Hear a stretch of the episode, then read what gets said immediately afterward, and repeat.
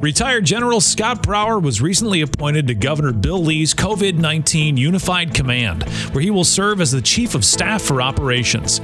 He joins Charlie and Katie on his phone from the task force headquarters to talk about what the job of the task force is, how Tennesseans are coming together to help each other during the crisis, and what Tennesseans can do to stay safe.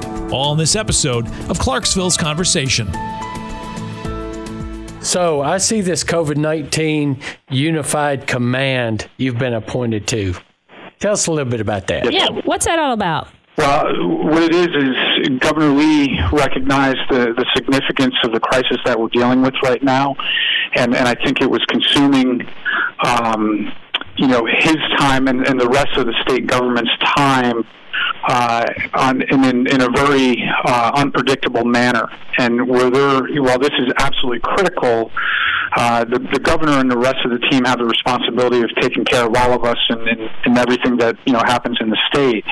So what he wanted to do was appoint people that were specifically focused on this task alone for 24 hours a day, and and that's what he's created right here, so that he ensures that you know, the every Tennessean is is being taken care of, and, and we're thinking through this crisis. So this unified command group is kind of helping streamline the coordination between the TEMA, the Department of Health, and then Tennessee Department of Military. Correct? So bringing all all those efforts together. That's absolutely correct. So, uh, Commissioner McWhorter, who ran finance and administration, has has stepped down from that position and now is the director of the Unified Command Group. Okay. And all of those entities, Katie, that you just mentioned, they're all part of that team. So the leaders of all those elements sit on the senior leadership team for the Unified Command Group right now. So they were all kind of on the same page, sending the same message. That, that's exactly correct, right? And that's you know what, what we saw was because of the nature of this, and, and it's it's different. This is this is you know dealing with this crisis is not how anyone's ever been. Uh, you know, focused on on you know a normal daily occurrence, right? This is not how governments normally function or run.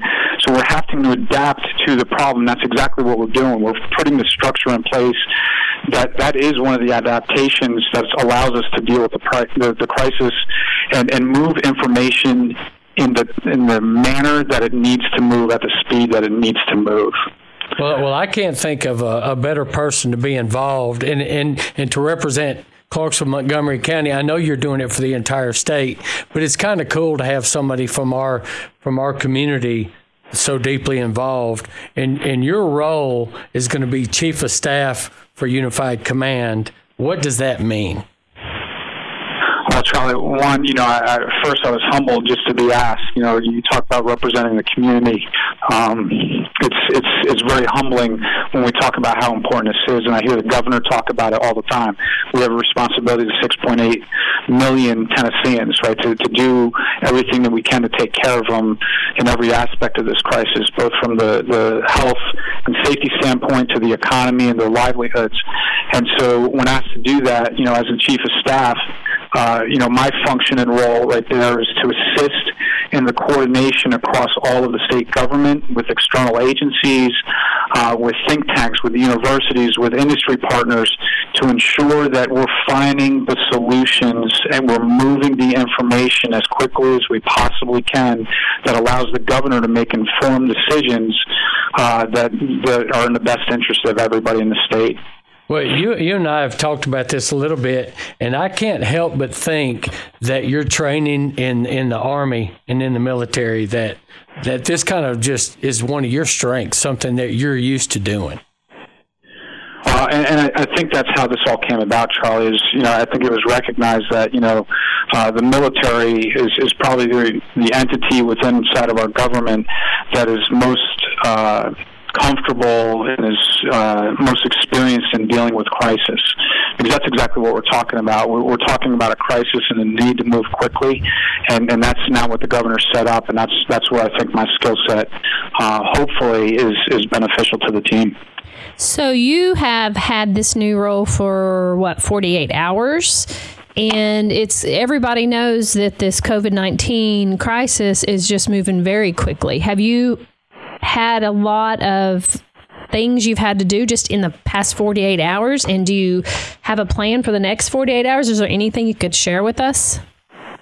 Well, it, it's uh, it, it has only been 48 hours. It, it sometimes it feels like it's been 48 days, but it really has just been this short period of time. And um, what what we're doing is we've already instituted some systems uh, to, to share information around the state government, uh, to include with the governor and then with other leaders uh, to, to flatten that information to ensure they know what's going on, uh, to inform decisions. But, but the intent, as we, we get even better and we refine our processes, the, the information that's coming out of this group uh, is going to go out to the rest of the state. You know, we, we intend on getting it out to the other legislators, to the to the county and city mayors across the state, so that they know exactly what the governor's doing and why he's doing it.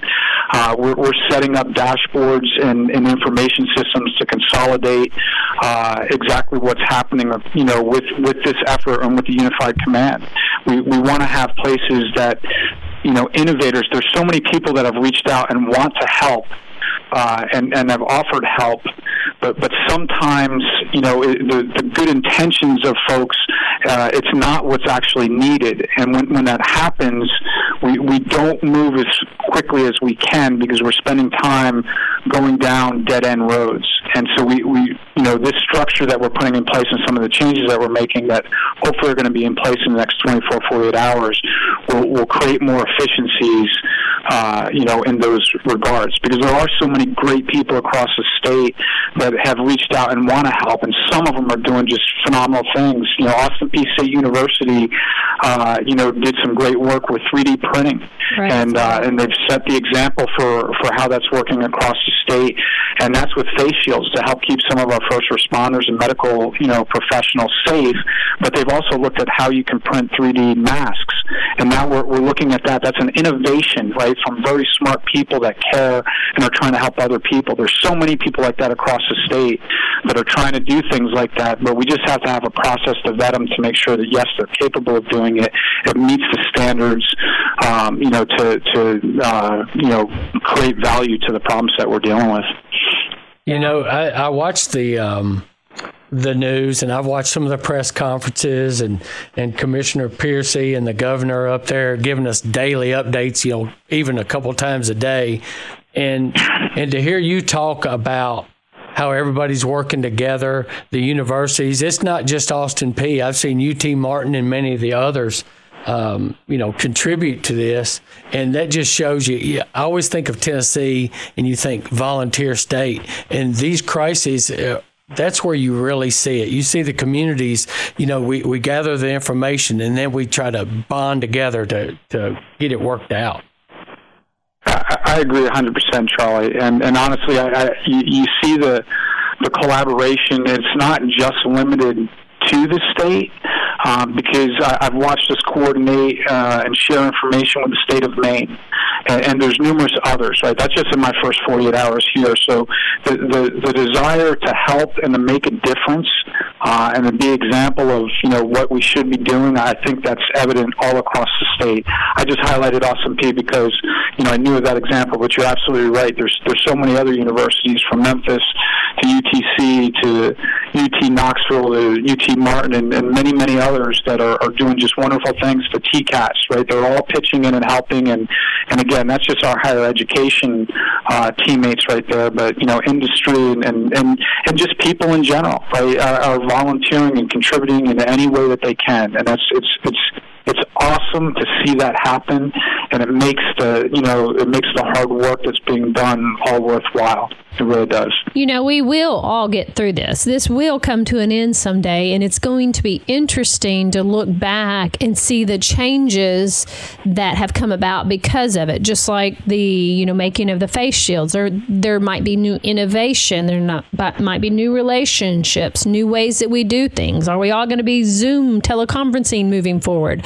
So it's going to be interesting to get on the other side of this and see the effect that it's had just on our human relations you know, Katie, that, that's a conversation I had before I even got down here. You know, we've it's kind of a you know the the, the phrase that I've heard used is the new normal, and I think that is going to happen. There's going to be people that come up with creative and innovative ways to do things, and so when when, when we return to normal, it's going to be a new normal. We'll do things a little mm-hmm. bit different. We're going to do them better um, and and we are going to get through this together. And, and you know, but I, I would encourage, you know, the the precautions and the social distancing and the washing of hands, um, and the you know staying at home and working remotely if you possibly can. Those things all are critically important. This is not over yet. It needs to be taken seriously. Um, we need to help each other where we can, you know, with the vulnerable populations. But, but people also need to understand, even if you're not one of the most vulnerable populations, the last thing we need you doing is to become a carrier, right, and infect somebody else. Because every bed that gets filled up, right, the, you know, and, and all the medical professionals that are consumed by this, you know, the, the next delivery of a baby, the next car accident, the next heart attack, that just strains it a little bit more. So, you know, we, we truly need everybody to do what they can and take personal responsibility, just like the governor's been been talking about, you know, every day, you know, to, to do their best to, you know, to stay safe themselves because it just it, it has a greater effect than just on themselves. So I have one last question. So I see a huge value in this unified command, especially during this uh, COVID 19 crisis. And I think we all agree this COVID 19 crisis is something that none of us could expect. None of us knew what to, what was going to happen. So after this is over, and it will end someday, I see that there could be a need for a unified command in multiple situations. So, is this uh, position that's going to stay available? Or are we going to continue to have this unified command to bring all these different groups together? Because it seems to me that in any type of situation, crisis situation, I mean, you had tornadoes in Nashville recently, just having a unified group to bring all that messaging together makes a lot of sense.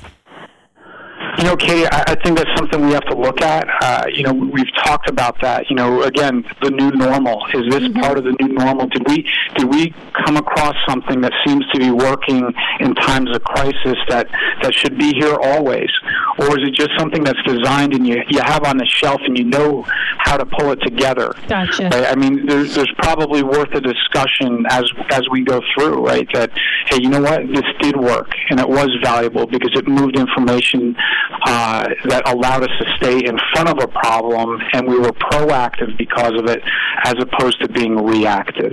And that's where we really want to be operating. Well, Scott, we know your time's valuable, and, yes. and we really, really appreciate you taking time to uh, speak with us today.